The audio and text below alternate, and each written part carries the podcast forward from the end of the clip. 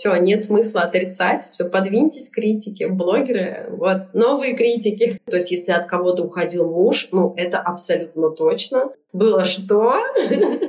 Приворот. Не зря у нас все таки «Битва экстрасенсов» — это самая народная передача на нашем телевидении. Мы вот с Диной историки, и я почему-то не понимаю, почему мы до сих пор с тобой не написали совместный исторический роман. Так что да, Звягинцеву мы все направим. Мы уже почти подготовили наше коммерческое предложение. Так учат в Лите. Воруйте у поэта.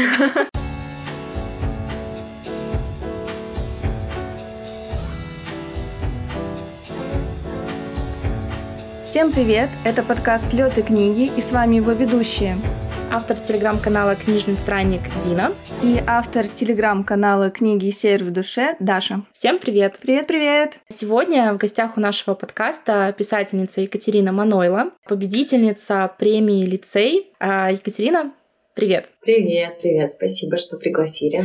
Да, спасибо, что вы согласились поучаствовать в нашем подкасте. Мы очень рады. Мы с Дашей обе прочитали уже а, ваш роман, остались под огромным впечатлением, и нам уже не терпится на самом деле с вами его обсудить.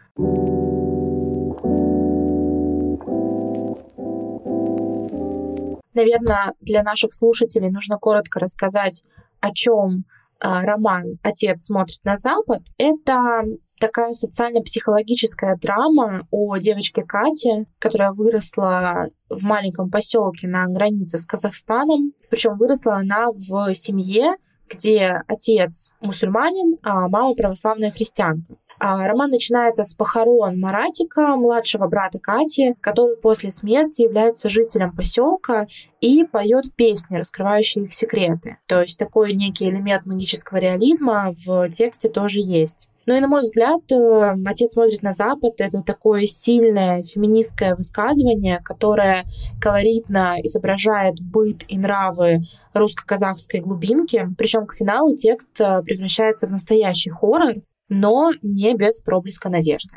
Сейчас роман «Отец смотрит на Запад» опубликован в литературном журнале «Новый мир». И там его можно найти в сокращенном виде и прочитать, например, в электронной версии. Но совсем скоро, уже в ноябре, э, роман выйдет в издательстве «Альпина Проза». Сегодня в нашем подкасте мы хотим показать, почему этот роман — это будущий хит, наша новая любимая книга, почему нам всем нужно усиленно ждать его выхода.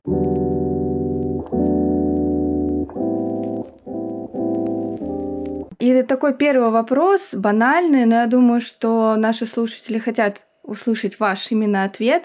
Катя, как ты начала писать? Да, вот как появилась вообще вот идея написать роман, да, и вообще роман «Отец смотрит на Запад». Вот расскажи нам, пожалуйста. Как начала писать вообще? Наверное, как многие из нас, это произошло еще в детстве. Я просто читала какие-то книги, и еще даже детские. И мне там что-то, например, не нравилось. Или у меня было всегда какое-то свое видение, и мне хотелось переписать. Вот э, с того, что я переписывала другие концовки, можно сказать, началась моя карьера писательницы. Всегда я вот как-то писала, потом уходила в какие-то другие, например, сферы, изучала там фотографии, например, да, видео, журналистика, все. Но так или иначе я всегда возвращалась к писательству, я всегда много читала и старалась что-то писать. В общем, когда я пришла в литературный институт, это 2016 год, я пришла туда с повестью, и на тот момент я вообще чаще писала именно повестью. Я в рассказах как бы не успевала рассказать то, что я хочу. Это всегда получалось что-то очень концентрированное, и мне явно нужно было это разбавлять. В литературном институте вот первые три года я, наверное, пробовала себя в разных жанрах, ну, искалась. И, наверное, вот как раз э, на четвертый уже переходя, я тогда написала самую большую из своих э, вещей повесть. Это «Тунец ударил человека». Ну, это фантастическая, так скажем, вещь. И я поняла, что я даже тут не успела. Все равно я э, как-то все скомкала. Мне нужно... Я могу писать больше. Мне так показалось. И думаю, все, я сосредоточусь а как устроен Лит-институт, да, э, наше творчество, писательское мастерство, когда мы проходим, у нас есть семинары, где мы вот обсуждаем вещи друг друга. И то есть э, первые там три года я участвовала в этом активно, свои вещи приносила обсуждать, обсуждала других. А вот после Тунца как раз я поняла, что я не хочу больше, ну, мне нужен, мне нужно вот в этот домик, все, я закрылась, я хочу сейчас быть наедине с собой и писать то, что я хочу, что у меня там наболело, накипело, и вот что я могу делать. И вот можно сказать, последние два года я, я вообще не показывала это в Лите, только вот когда уже дописала, я показала мастеру, это Павел Басинский. И все. То есть э, просто пришло какое-то понимание, что я к этой вещи готова. А если говорить э, об идее, ну, вы, наверное, знаете, что есть некая да, история, я просто уже немножко успела рассказать в интервью каких-то. Есть э, некая история, которая произошла со мной, с моим э, отцом. Мы очень давно разорвали отношения, мы не общались последние, вообще очень много лет мы не общались, больше 20 получается. И, а когда расставались, я, только вот у меня был переходный возраст, и вот со всей вот этой подростковой ненавистью как и максимализмом, насколько мы можем говорить страшные вещи. Я все это, конечно же, сказала. Ну и в ответ я получила то же самое. В общем, мы очень нехорошо расстались. И э, это был вообще последний диалог вот мой с отцом, потому что потом он умер. Я вспоминаю тут почему-то сейчас этот мем, где э, такая женщина на яхте, или где она такая, я не договорила. Получается, что мы все, мы остались как бы, ну, мы не договорили, мы не проговорили ничего, у нас остался этот неразрешенный конфликт. А, более того, я узнала, что отца похоронили его родные, там, сестра, его родственники, но они э, не обращались, там, вот, не прошли вот этот э, ритуал, да, когда делают там вскрытие, потому что он еще он не очень сильно болел, чтобы его хранили без вскрытия, и, и не был очень сильно там старым. И, в общем, они его похоронили просто на местном кладбище по обрядом, так сказать, по, э, в соответствии с традициями. И потом у нас возникли некоторые там бюрократические проволочки, что нужно было выписать э, из квартиры, а по всем документам человек жив. И мы как бы обратились в суд с мамой и говорят, ну, надо тогда делать эксгумацию. И вот тут, наверное, на тот момент то есть до этого как будто бы во мне жил вот этот все-таки подросток с вот этой лютой ненавистью. Ну, потому что он еще был такой закупоренный, мы об этом вслух не говорили, ни я, ни мама, просто жили каждый со своим этим грузом. И вот тут, на моменте эксгумации, вести об этом, ну, не знаю, мне кажется, я испытала какой-то ужас, а, который вот он поселился в моей голове, что это как это эксгумация, это вынимать тело, эти кости. И вот это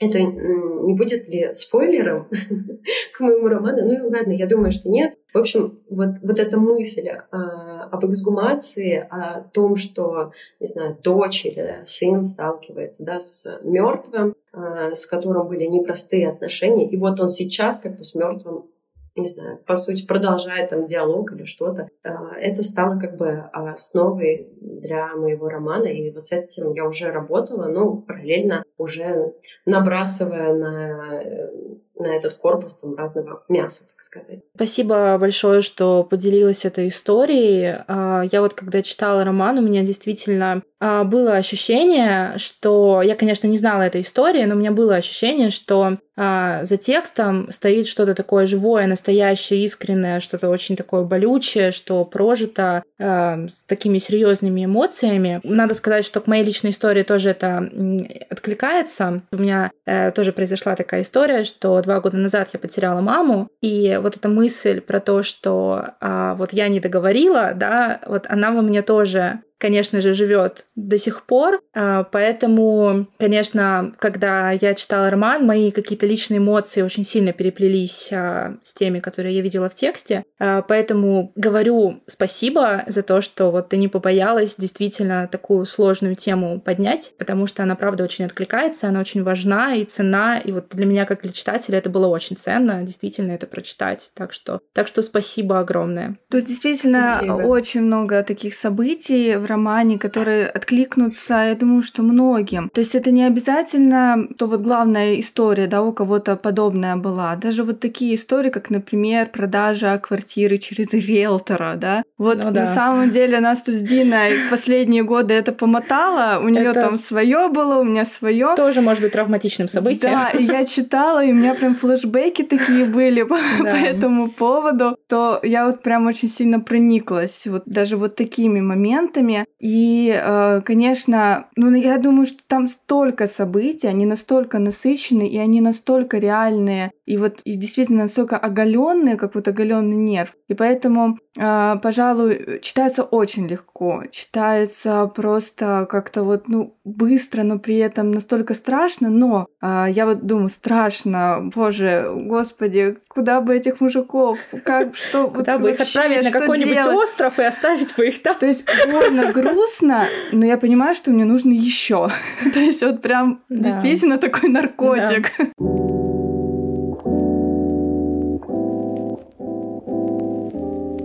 Друзья, напоминаю, что мой телеграм-канал «Книжный странник» номинирован на премию «Ревизор», и мне очень важна ваша поддержка. Вы можете проголосовать за мой телеграм-канал по ссылке в описании этого эпизода без регистрации и смс. Никаких дополнительных действий от вас не потребуется. А еще вы можете проголосовать за подкаст Bookstore, потому что, прикиньте, с прошлой недели я являюсь соведущей подкаста Bookstore тоже. До сих пор не могу в это поверить. И, кстати говоря, уже вышел первый эпизод со мной в качестве соведущей. Там я беру небольшое интервью у Екатерины Манойло. Так что, если в дополнение к нашему большому интервью вы хотите послушать еще дополнительные 15 минут нашего разговора с Катей, то переходите по ссылке в описании этого эпизода и слушайте подкаст Bookstore.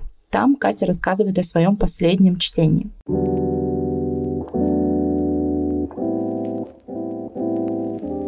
Да, ты рассказала нам э, предысторию создания романа, и вот я когда читала э, текст, мне казалось, что в конце там действительно прям настоящий хоррор начался. Насколько это было сознательно, то есть насколько ты действительно писала хоррор, и как ты, в принципе, относишься, когда вот такие жанровые какие-то моменты э, добавляют, ну, скажем так, в серьезную литературу, если она существует? Думаю, ты понимаешь, о чем я. Да, я понимаю. Э, Конечно, вела я это все э, сознательно, но у меня было такое, у меня скорее такое мышление, что ли. Не то чтобы я мистифицирую как-то происходящее вокруг, но иногда происходят да, какие-то вещи, которые ты, ну, ты веришь, что этого не может быть, что там, этого не существует, это точно абсолютно, но это случается, и ты думаешь, так, а что же это было? И, ну, и ты строишь свои теории, почему это произошло. Наверное, эм,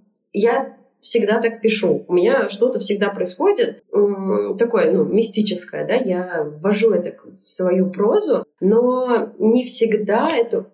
У меня часто это была игра сознания игра воображения, что у персонажа это всегда показалось, или там это вот как раз в Рит-институте я как раз тогда была очень э, впечатлена контркультурой э, американской, и у меня часто были какие-то эксперименты в прозе с психотропными веществами. И то есть у меня всегда была мистика, но она была обусловлена чем-то практическим, так скажем. А здесь, эм, так как еще действие разворачивается вот э, в момент и моего тоже взросления, я помню, как сильно общество было подвержено вот, вот этому оккультизму, что ли. Не знаю, мне кажется, сейчас э, не знают там особого отличия там Кикимор, Лешего, еще какой-то нечисти, привороты. То есть если от кого-то уходил муж, ну, это абсолютно точно. Было что? Приворот. Да, то есть это какая-то была вот вокруг мистика. Поэтому э, я думала, как вот мне а, свою тягу к мистицизму или какой-то вот такой игре воображения здесь оправдать. И здесь была как раз вот уместно за счет вот этого колорита маленькой там, деревушки маленького поселка. Это было, мне показалось, что это очень уместно, и я смогу это деликатно показать, потому что тут была такая, да, очень тонкая грань, я могла как уйти немножко в другую развилку, да, и, наверное, вещь приобрела бы какой-то другой совсем смысл, и уже мы бы говорили, даже не знаю, ну, как-то я лично хорроры очень мало, наверное, читала, угу. Вы, вот, я не знаю, вы много читали? Мне кажется, это была бы совсем другая вещь просто, и мысли, наверное, рождала бы другие-другие ассоциации. По поводу оккультизма хотела сказать, что не зря у нас все таки «Битва экстрасенсов» — это самая народная передача на нашем телевидении. все таки ну, где-то на подкорке это всегда живет, а опять же, как э, нам показывает и жизненный опыт, и э, литература, про то, что когда наступают какие-то сложные вообще времена, э, там политические, социальные, то всегда вот люди, они прям тянутся к мистическому э, в целом, пытаются угу. как-то вот э, расклады Таро, там экстрасенсы, гадалки, ну так проще жить, наверное. Так что это все очень, конечно, органично смотрелось. И я вообще такое люблю. Вот я как раз хорроры читала, я тоже не могу сказать, что очень много, а, но мне всегда нравится, когда э, автор сохраняет такую двойственность, когда до конца непонятно, это мистика или это реальность, и когда читатель может сделать свой собственный вывод, а, выбрать ту, как бы, то объяснение, которое ему больше нравится. Вот мне кажется, что у тебя как раз именно так.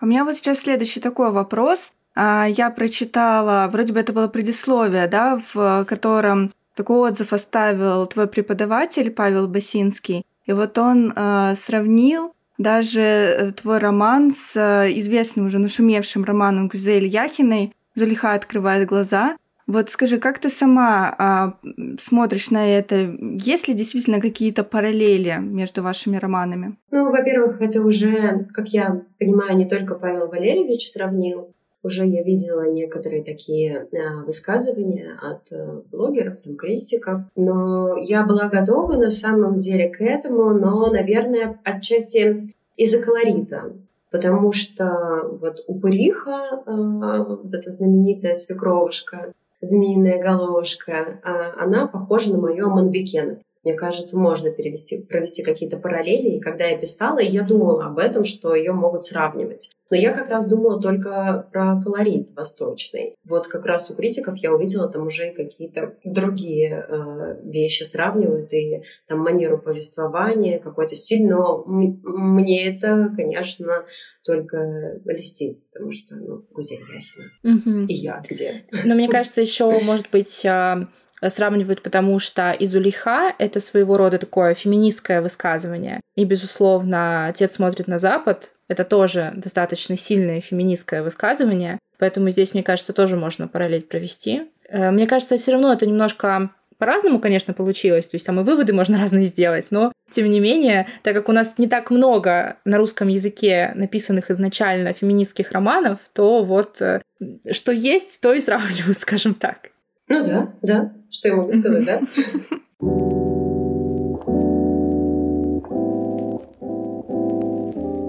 такой у меня вопрос. Я вообще э, тут обнаружила, что, оказывается, я подписана на твой телеграм-канал «120 дней соломы» чуть ли не с момента его основания.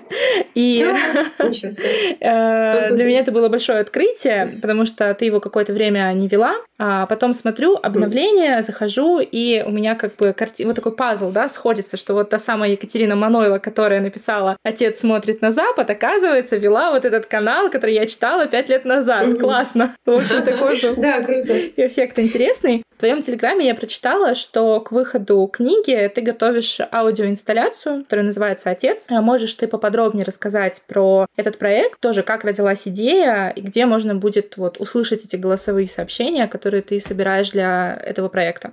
Просто э, с отцом, с моим романом, вышла вообще какая-то очень э, я сейчас опять, конечно, буду драматизировать, но какая-то киношная магическая история, потому что даже изначально вот я, значит, собрала свою боль про отца, свои, свои мысли, и я думала, как это выразить. Я стала обсуждать э, это с подругами, и получается, нас так много таких безотцовщин, что у каждой была какая-то история, и я пару девочек попросила прислать мне голосовые, в которых они бы что-то рассказывали. Это что-то и плохое, и что-то хорошее. Ну, вот это помогало мне настроиться на какую-то волну. Это был, был прям еще черновик черновик романа, то есть я просто понимала, что я все, я готова, я вот завтра сажусь писать. И вот мы, значит, встречаемся с подругами, тоже писательницами. И сидим, и я начинаю рассказывать о том, что я получаю голосовые, и начинаю плакать. И в этот момент проходит официантка и такого, пожалуйста, не плачьте. И начинает меня как-то успокаивать. И это было так трогательно, что я говорю, да, все в порядке. Вот просто я, я начинаю рассказывать, что я пишу, значит, произведение про отца. И она говорит,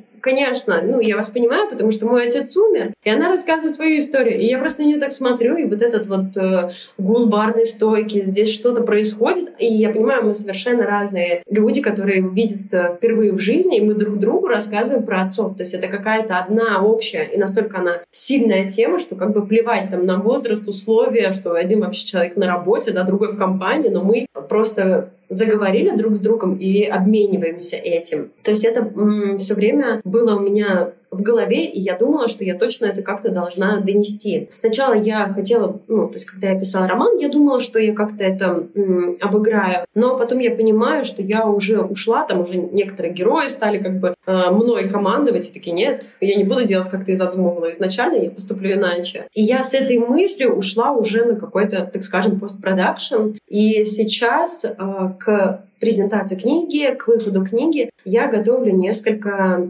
инсталляций и перформанс, который так или иначе связан с выходом книги. И вот конкретно вот эта аудиоинсталляция — это как раз такое лоскутное одеяло да, из голосовых сообщений, где и мужчины, и женщины рассказывают про своих отцов. Это и, как я уже сказала, это и какие-то добрые воспоминания, и какая-то прям боль-боль. А сейчас, а, с того момента, как я опубликовала, мне уже там несколько человек прислали, некоторые говорят, вот я сейчас в таком в таких чувствах, я сейчас реву, но как только я созрею, ты мне там пни, как тебе сроки будут подходить, я тебе это все пришлю. Вот, а, сейчас я нахожусь в процессе сбора, так что если ваши слушатели захотят тоже поделиться, принять участие, то пожалуйста, приходите ко мне, я все объясню, что это будет. И это будет воспроизводиться, ну, как аудиоинсталляция. Я еще думаю там над техническими моментами на презентации книги и э, подумаю, как это еще обнародовать уже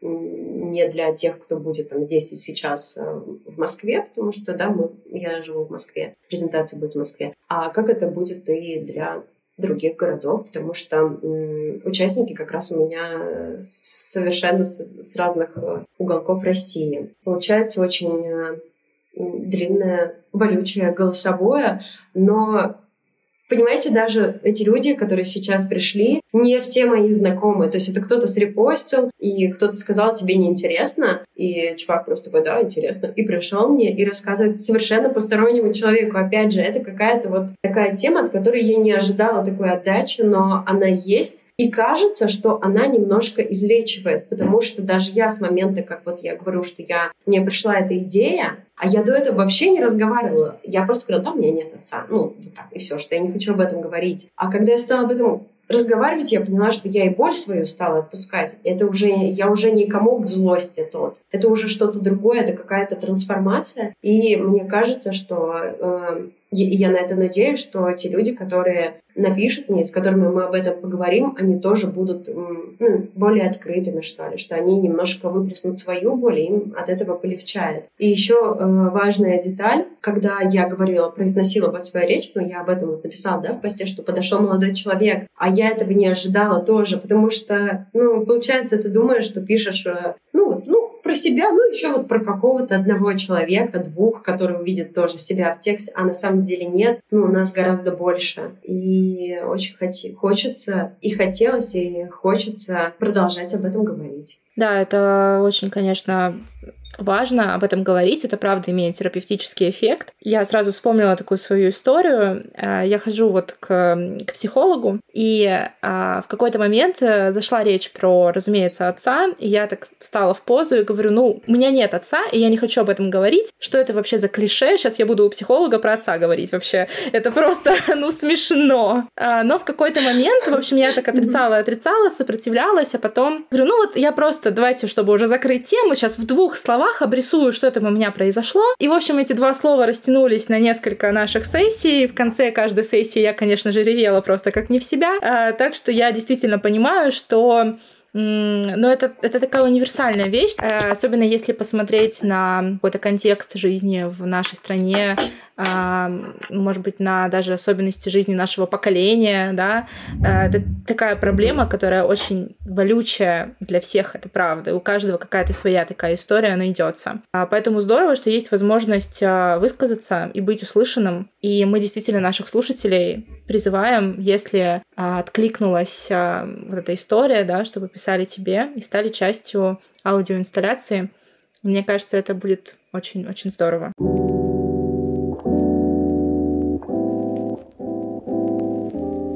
Такой вопрос. Твой роман, он сейчас опубликован в журнале «Новый мир». Uh-huh. Вот. И, э, конечно, есть такое мнение, э, довольно широко распространенное, о том, что вот толстые литературные журналы — это такой некий э, пережиток прошлого, и как бы сейчас они уже оказывают слабое влияние на литературный процесс. Вот, согласна ли ты с таким мнением? И расскажи, что именно тебе дала публикация в толстом литературном журнале. И, может быть, расскажи немного, как вообще ты там оказалась. А, мне кажется, что если бы я не была внутри этого процесса, я бы тоже думала, что все можно списывать со счетов толстые журналы, потому что даже сейчас вот у меня а, вышел в двух номерах да, роман, и мне приходится очень долго и упорно объяснять, где купить это можно, потому что, к сожалению, ну, PDF-версию э, ты можешь купить, да, на сайте, но если кто-то хочет э, печатный экземпляр и еще подписать, то нужно объяснить, что нужно проехать на определенную станцию в определенные дни, в определенные часы, дождаться, когда там кто-то будет, и вот купить этот заветный журнал. То есть это все не так просто и не так популярно, да, как пойти там в ближайшем книжном купить что-то или в электронной версии просто вот там онлайн прочитать. Вот, но так как я уже внутри, и я понимаю, что у меня-то все с нового мира и началось как раз. А, у меня был сначала новый мир, а потом а, Альпина, потом, а, ну, ли, потом лицей, потом Альпина. Ну, они как-то почти в одно время, да, выстрелили. Вот, и как показывает опыт, насколько я тоже помню, что у Алексея Сальникова, Петрова в гриппе, наши всеми любимые, это была сначала журнальная публикация, и у Яхиной у Яхины тоже было сначала журнал, а уже потом э, редакция Елены Шубиной. Так что, получается, рановато списывать журнал со счетов. Все-таки в современном литературном процессе они очень значимы для издательств. А я туда попала вот как раз э, а, Павел Валерьевич отправил мою... Он, когда я отправила ему роман, и говорю, ну, причем я особо не рассчитывала, я просто написала и говорю, ну, если у вас будет время, вот у меня есть мой диплом, это часть романа. А вот роман, ну, если у вас будет время, можете, пожалуйста, глянуть, ну, так, ненавязчиво. И, честно говоря, даже я не думала, что он как-то особо там заинтересуется, что прочитает. все таки уже мы выпускники, я подумала, уже устал, ему не до этого. Вот, но он ответил, говорит, «Э, неплохо, если ты не против, я перешлю это в новый мир. Я говорю, да, я, конечно, только за. И все, со мной уже вот связалась редактор э, Ольга Ильинична, Новикова, и мы с ней уже продолжили работу. Так что нет, в моем случае журнал, э, толстый литературный mm-hmm. журнал как раз запустил этот процесс. Да, тут мне кажется, что, может быть, э, сейчас э, толстые журналы, они больше для такого профессионального критического сообщества, писательского сообщества, но это тоже важно, да, потому что какой-нибудь критик, который изучил публикации в толстых журналах, может как раз-таки влюбиться в какой-нибудь текст и уже начать его продвижение, как, например, было как раз-таки с э, Сальниковым, да, потому что, э, мне кажется, во многом благодаря усилиям э, Елены Макеенко текст Петровых в гриппе в итоге был опубликован и получил такую огромную популярность. А, но я лично сама в прошлом году купила один а, журнал. Это был журнал «Юность». Его можно отнести к толстым литературным журналам? Мне кажется, Мне кажется, да, вполне. Да, вот я купила лично один номер угу. в подписных изданиях, была очень счастлива. Так что и читатели тоже, да, до них доходят как бы не прямой путь к читателю, но окольными путями, почему бы, почему бы и нет.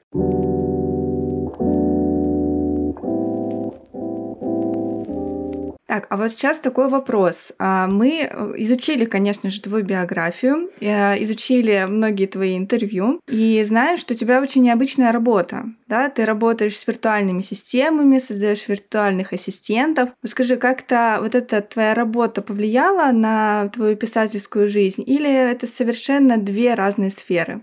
Ну, с одной стороны, это, конечно, разные сферы, но с другой стороны, я-то одна.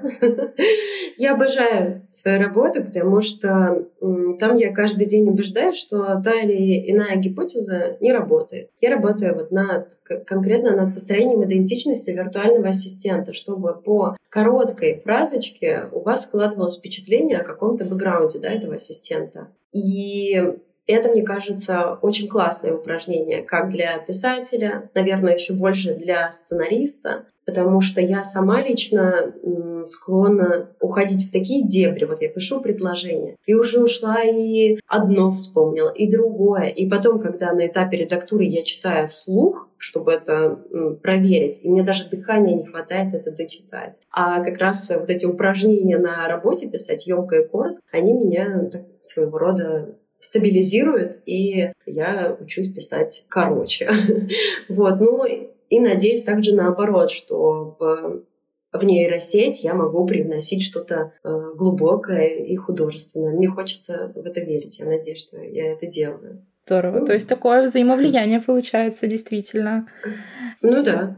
Мы вот э, прошлый выпуск э, записывали интервью с э, Марго Грид, тоже участницей премии лицей, и вы вместе как раз выиграли в номинации Ридеро выбор книжных блогеров. И она тоже рассказывала, что у нее профессия основная это режиссер, и у нее такой очень я бы сказала, технический подход к написанию текстов. И у тебя, мне кажется, тоже я услышала, что, конечно, это, может быть, касается не всего процесса создания текста, но какой-то элемент такой технический тоже привнесен. Мне кажется, это очень интересно, и это работает немножко на развенчивание такого романтического образа писателя, который существует в общественном сознании. Это, это прям круто. Мы вот с Диной историки, и я почему-то не понимаю, почему мы до сих пор с тобой не написали совместный исторический роман. О боже. Столько знаний у нас вложено, они пропадают. Может быть, не знаю, я, если честно, просто не люблю читать исторические романы. А Может быть, из-за этого... А, ну...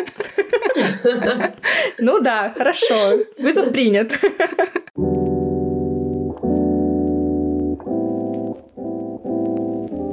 Ну и, кстати, раз уж мы заговорили про номинацию «Выбор книжных блогеров», а, такой вопрос. Во-первых, читала ли ты отзывы блогеров на свой роман. И как ты вообще считаешь, а, насколько мнение блогеров, да, и вообще как бы их работа влияет на продвижение романа? Потому что тоже есть разные точки зрения. Кто-то говорит, что э, да, потому что сейчас у нас эпоха инфлюенсеров и так далее, кто-то говорит, что ну на самом деле там пришлешь эту книгу блогеру и, и все. И на этом как бы продвижение закончится. Вот как ты думаешь, как оно на самом деле работает? Так, ну отвечая на первый вопрос, читала ли я, а, заранее не читала, потому что я очень сильно нервничала, вот как раз перед лицеем последние дни, а тут еще надо понимать, что я же работаю, у меня есть там определенный круг задач на работе. Совпало так, что у меня были госэкзамены как раз, и он, они даже были в этот же день, я попросила, чтобы подменили, чтобы я на следующий день пошла с другой группой сдавать. То есть это было настолько нервно, и я понимала, что если где-то меня разнесут, в отзыве, да, и, возможно, я не успею как-то вот в домик, в пан панцире прикрыться, и, и все. Мне, мне казалось, что это может как-то мою веру в себя, что ли, подвергнуть сомнению. Не знаю, мне не хотелось этого, и я не читала. А, единственный момент, я уже была вот на трибуне, и мне моя подруга скидывает просто скрины, и она говорит, офигеть, тут каждый второй за тебя. Я такая, да ладно. И я просто вот так очень быстро прочитываю, и мне было очень странно. Это потому что, ну, мы сейчас с вами разговариваем, вы берете у меня интервью, как у писательницы, а я ведь, ну, я вообще-то блог вела до этого, и тоже так брала интервью, и я как бы, что? Кто-то прочитал? Еще, кроме там преподавателя и там подруги, кто-то еще прочитал и пишет такие вещи. И причем там было иногда это был какой-то прям глубокий анализ, что а вот она вот здесь. И я такая, да, еще, еще хочу. Но и за счет этого, конечно, э, меня опять же стало очень сильно трясти. И вот все, что происходило дальше, это было как во сне уже, это правда. И э, отвечая на второй вопрос про э, блогеров и продвижение, ну, во-первых, я вот мне как бы когда спрашивают про блогеров, я всегда говорю, что это вообще-то ни, ни разу не легче, чем та, тот же критика. И я в литературном институте писала эссе на тему вот как раз вот этого противостояния тяжелой критики, да, так скажем, классической, и вот этого нового явления э, книжных блогеров. И где я в конце прописывала, что все, нет смысла отрицать, все, подвиньтесь критики, блогеры, вот, новые критики. Это важно. Их больше нельзя игнорировать, уже никто не имеет права этого делать, уже невозможно. Там такая аудитория, боже мой. Но единственное, что про продвижение, я вчера только, опять же, та самая моя подруга, она мне скинула, что какая-то женщина а, написала отзыв не на книгу, а на мое интервью с Женей, книга гид, где она там что-то проходится по моим высказываниям, а другая ей пишет, да я вообще знать не знаю, кто такая Манойла. Я подумала, боже мой, моя книга еще даже не вышла, хватит, остановитесь. Поэтому, ну, наверное, про продвижение э, стоит говорить чуть позже, когда уже будет книга. Но а так я, конечно, бесконечно верю в блогеров. Да. Приятно слышать. Это их, их больше не их больше нельзя игнорировать, конечно. Отлично, мы вынесем это в заголовок нашего подкаста, чтобы все запомнили. Хорошо, спасибо.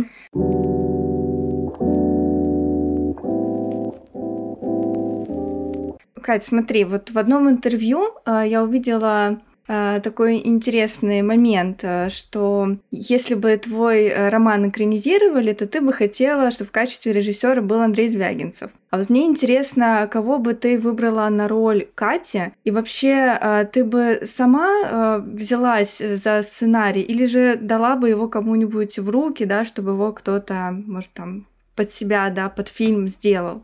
А, про Катю это очень сложный вопрос. Нет, я не знаю, потому что, ну, может быть, потому что это Катя Абатова, и мне сложно кого-то представить в этой роли. Но я, кстати, думала об этом. В общем, я как-то представляла э, Оксану Акиншину, потому что я ее очень любила в детстве, а, когда я посмотрела фильм «Сестры». Она просто была кумиром моим. И вот а, в фильме «Лилия навсегда», то есть это как раз а, такой очень тяжелый фильм, и на детский мозг ложится прекрасно. И я подумала, ого, вот это она актриса. И, ну, с тех пор было очень... Я понимаю, что это, возможно... Ну, я, я просто очень э, мало видела последних ее фильмов, например. Но тогда она была восхитительна, и плюс у нее какая-то такая внешность полукровная, надеюсь, это не звучит э, обидчиво, если, э, если что, я тоже вот полукровка считаю.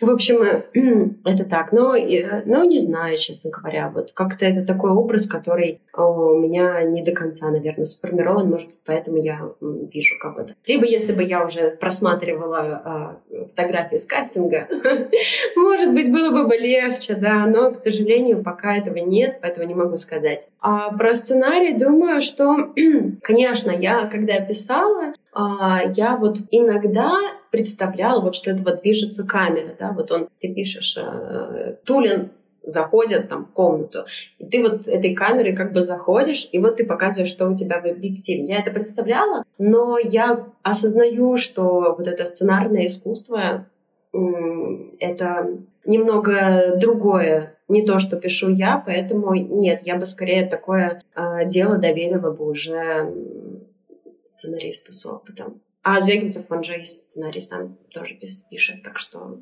Ну да, комбо. Я бы доверила это профессионалу.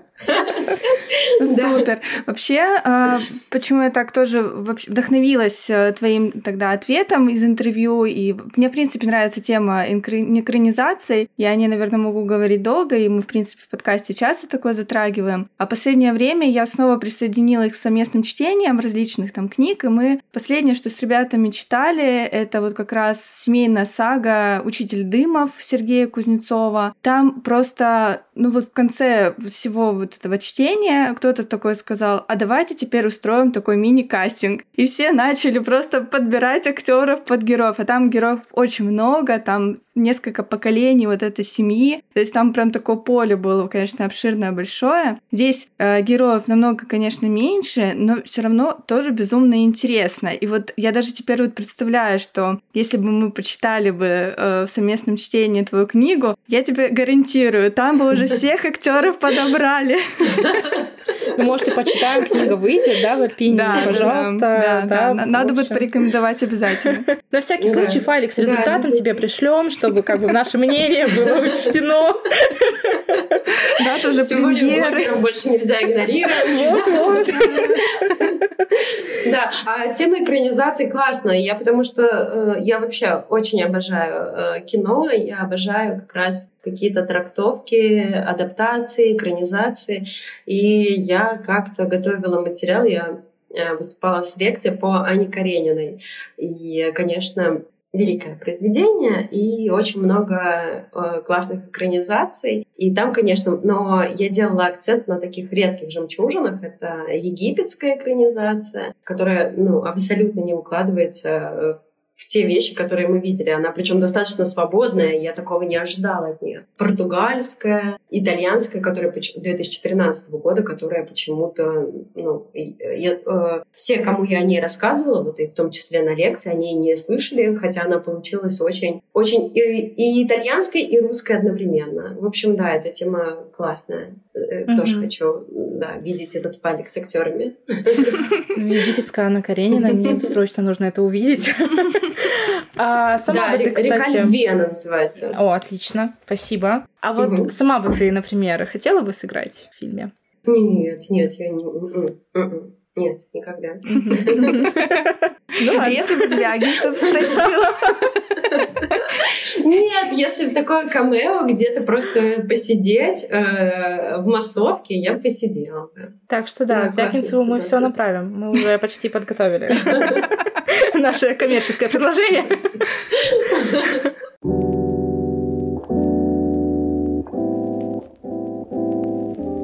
Вот. Ну, давай, может быть, вернемся э, к теме премии лицей. Э, вот расскажи, пожалуйста, вообще, что ты чувствовала, когда ты поняла, что ты заняла первое место. Очень интересно, какие чувства тебя посетили в этот момент. Кроме вот этого лютого волнения, да? На самом деле, я почему-то, вот когда я сидела на сцене, а, я думала, это было ну, я, конечно, склонна драматизировать еще все. И, может быть, э, со мной бы этого не происходило, но я как-то была на это настроена. В общем, у меня были какие-то флешбеки, а, когда я начинала свой путь, так скажем, и подростком приходила в литературное объединение в своем городе и при, приносила свои там первые произведения показать. Но у нас в этом а, сообществе, так скажем, а, на тот момент, мне кажется, самому молодому его члену было больше 50 точно, то есть там вообще не было молодых людей. И когда я туда пришла, они как раз готовились к приезду великого мастера, члена Союза писателей а, России из более крупного города. И сказали, ну вот давайте мы готовим тексты все. И я дала тоже свои произведения, уже не помню, что это было, где он написал э, такую обширную рецензию, которая склонялась к одной простой, сводилась к одной простой мысли. Пожалуйста, больше никогда не пишите. И я это очень отчетливо как-то вот прогоняла в голове. Ну, и, наверное, это был какой-то такой маленькое э, злобное существо во мне, оно такое хихикало. Ну, что ты теперь скажешь? Ну, было такое, да, я признаюсь, э, было некое... Я же говорила, я же говорила, что я могу, я же говорила, что это все не зря. Вот, ну, то есть, конечно, это какая-то... Это было приятно, что мой голос услышали, да, и что все таки этот э, замечательный член Союза писателей России э, был неправ.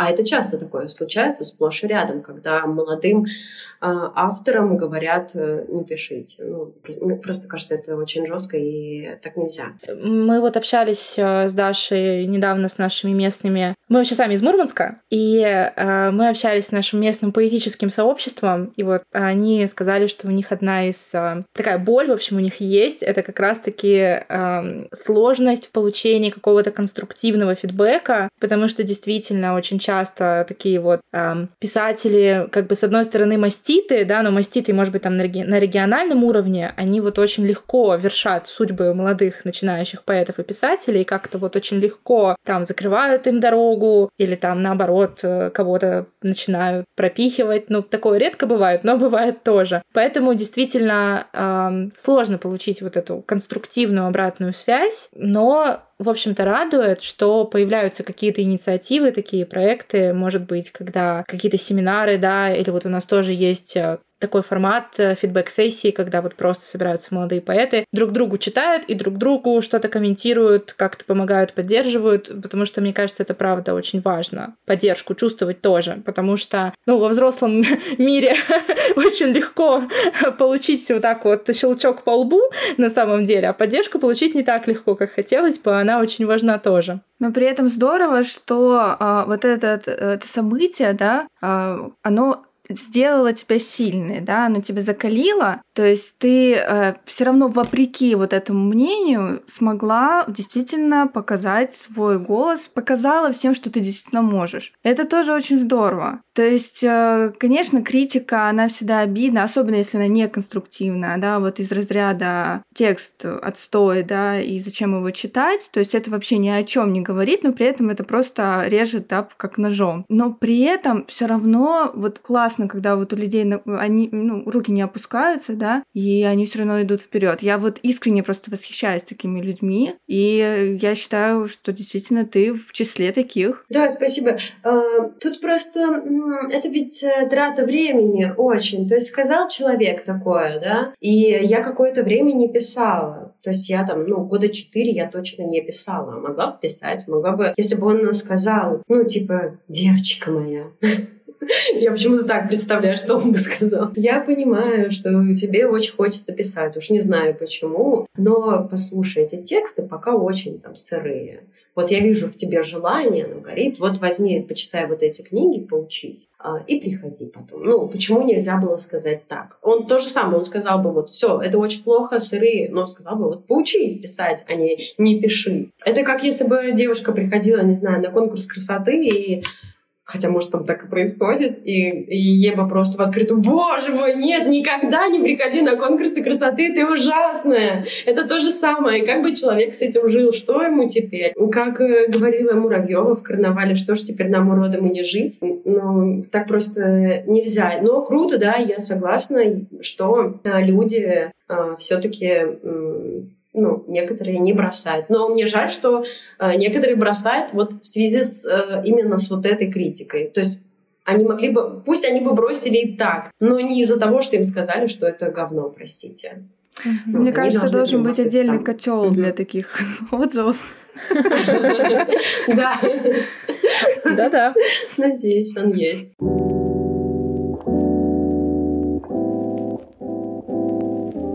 Скажи, э, Кать, вот чем ты или кем ты вдохновляешься?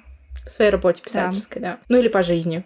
Если рассматривать вдохновение как некий ну, источник, источник энергии, то, что тебя как-то сразу толкает и говорит, иди, твори, то тут, мне кажется, очень много вещей даже, которые вдохновляют. Это может быть какой-то классный фильм, а, прочитанная книга, фотография, люди вокруг. Причем это не обязательно вообще писатели. Какое-то интервью ты, может, прочитал или, или просто с кем-то поговорил. Люди из Инстаграма могут вдохновлять. Но тут есть э, обратная сторона, что все то же самое может опустить на эмоциональное дно, и тебе не хочется ни писать, ничего делать, но тут нужно просто а, настроить фильтр и разбирать тот контент, который ты поглощаешь. Вот, а так, ну, каких-то конкретных имен я, наверное, э, не назову. Сегодня один вдохновил, завтра другой. А какими вот писателями ты вдохновляешься? Потому что я вот так парочку уже увидела в твоих интервью, и вот зацепилась, допустим, за Кируака, например. Угу. Да, я просто вообще обожаю бит-культуру. А, я, мне удалось дважды побывать в музее битников Сан-Франциско, и я там чувствую какой-то вот этот э, невероятный дух свободы. Так же, как и при прочтении э, его романа. Ну, я про «В дороге» сейчас имею в виду, потому что это одна из моих э, любимых книг. А также вот Ален Гинзберг, ну вообще вся эта тусовка, Бероуз, то же самое. Как будто бы нет никаких ограничений, ты можешь э, говорить и творить что угодно. Разве это не вдохновляет? Вдохновляет.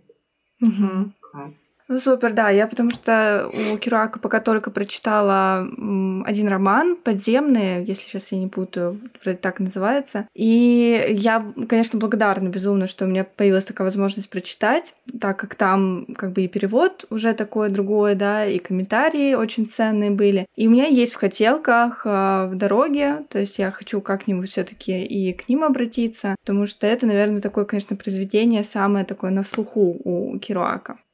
Да, но у него еще и поэзия совершенно. Ну, я, ладно, я не разбираюсь в поэзии. А, все, что я просто могу судить, ну, вот мне а, как бы ввело меня в ступор, потому что бывает, слушаешь, что и а, если слушаешь а, аудио, да, произведение, что ты такой встал в ступор и такой, ого, классно. Или, или ты читаешь это на бумаге и тоже такое, ого, красиво.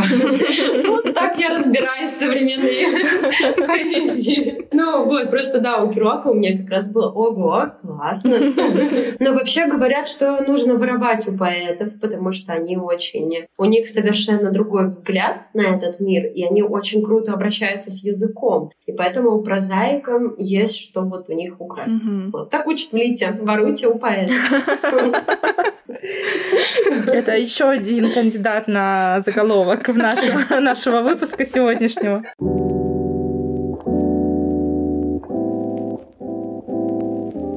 Такой финальный вопрос, тоже, конечно, его задают всегда и всем, но мы не можем обойти его стороной. Это вопрос про творческие планы. Мы уже, конечно, на низком старте ожидаем выхода э, твоего романа в издательстве Альпина, но очень так аккуратно хотим спросить, а вот что еще? Вот, вот прочитаем мы твой роман, и вот чего нам еще ждать от тебя? Потому что мы готовы ждать. А, звучит здорово. Я надеюсь, что и после второй книги вы будете ждать все еще. А сейчас э, мы работаем с редактором уже вот-вот. Я думаю, что отдадим уже дальше книгу, потому что она должна выйти в ноябре. И э, я пишу где-то, ну, наверное, на середине сейчас своего второго романа. И надеюсь, что я не буду с ним тоже долго как-то затягивать, потому что в голове у меня уже все решено. Мне нужно только время это все написать. Я надеюсь, что не буду очень долго как-то заставлять ждать. Вот в голове у меня второй роман. И плюс э, с отцом, опять же, вот, как я сказала, несколько э,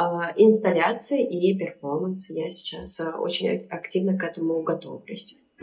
Ну что, я думаю, что мы можем заканчивать. Катя, спасибо тебе большое за такой чудесный разговор. А мы нашим слушателям а, предлагаем подписаться на твои соцсети, и мы предлагаем а, ждать, в общем-то, вместе с нами печатную версию твоего романа, который выйдет в издательстве Альпина Проза. А также мы нашим слушателям предлагаем подписаться на наши с Дашей соцсети, и на соцсети нашего подкаста. И оставите отзывы в каком-нибудь подкаст-приложении, потому что это очень поможет продвижению нашего э, проекта и этого выпуска в том числе. Все, еще раз всем спасибо и до новых встреч, до следующего выпуска.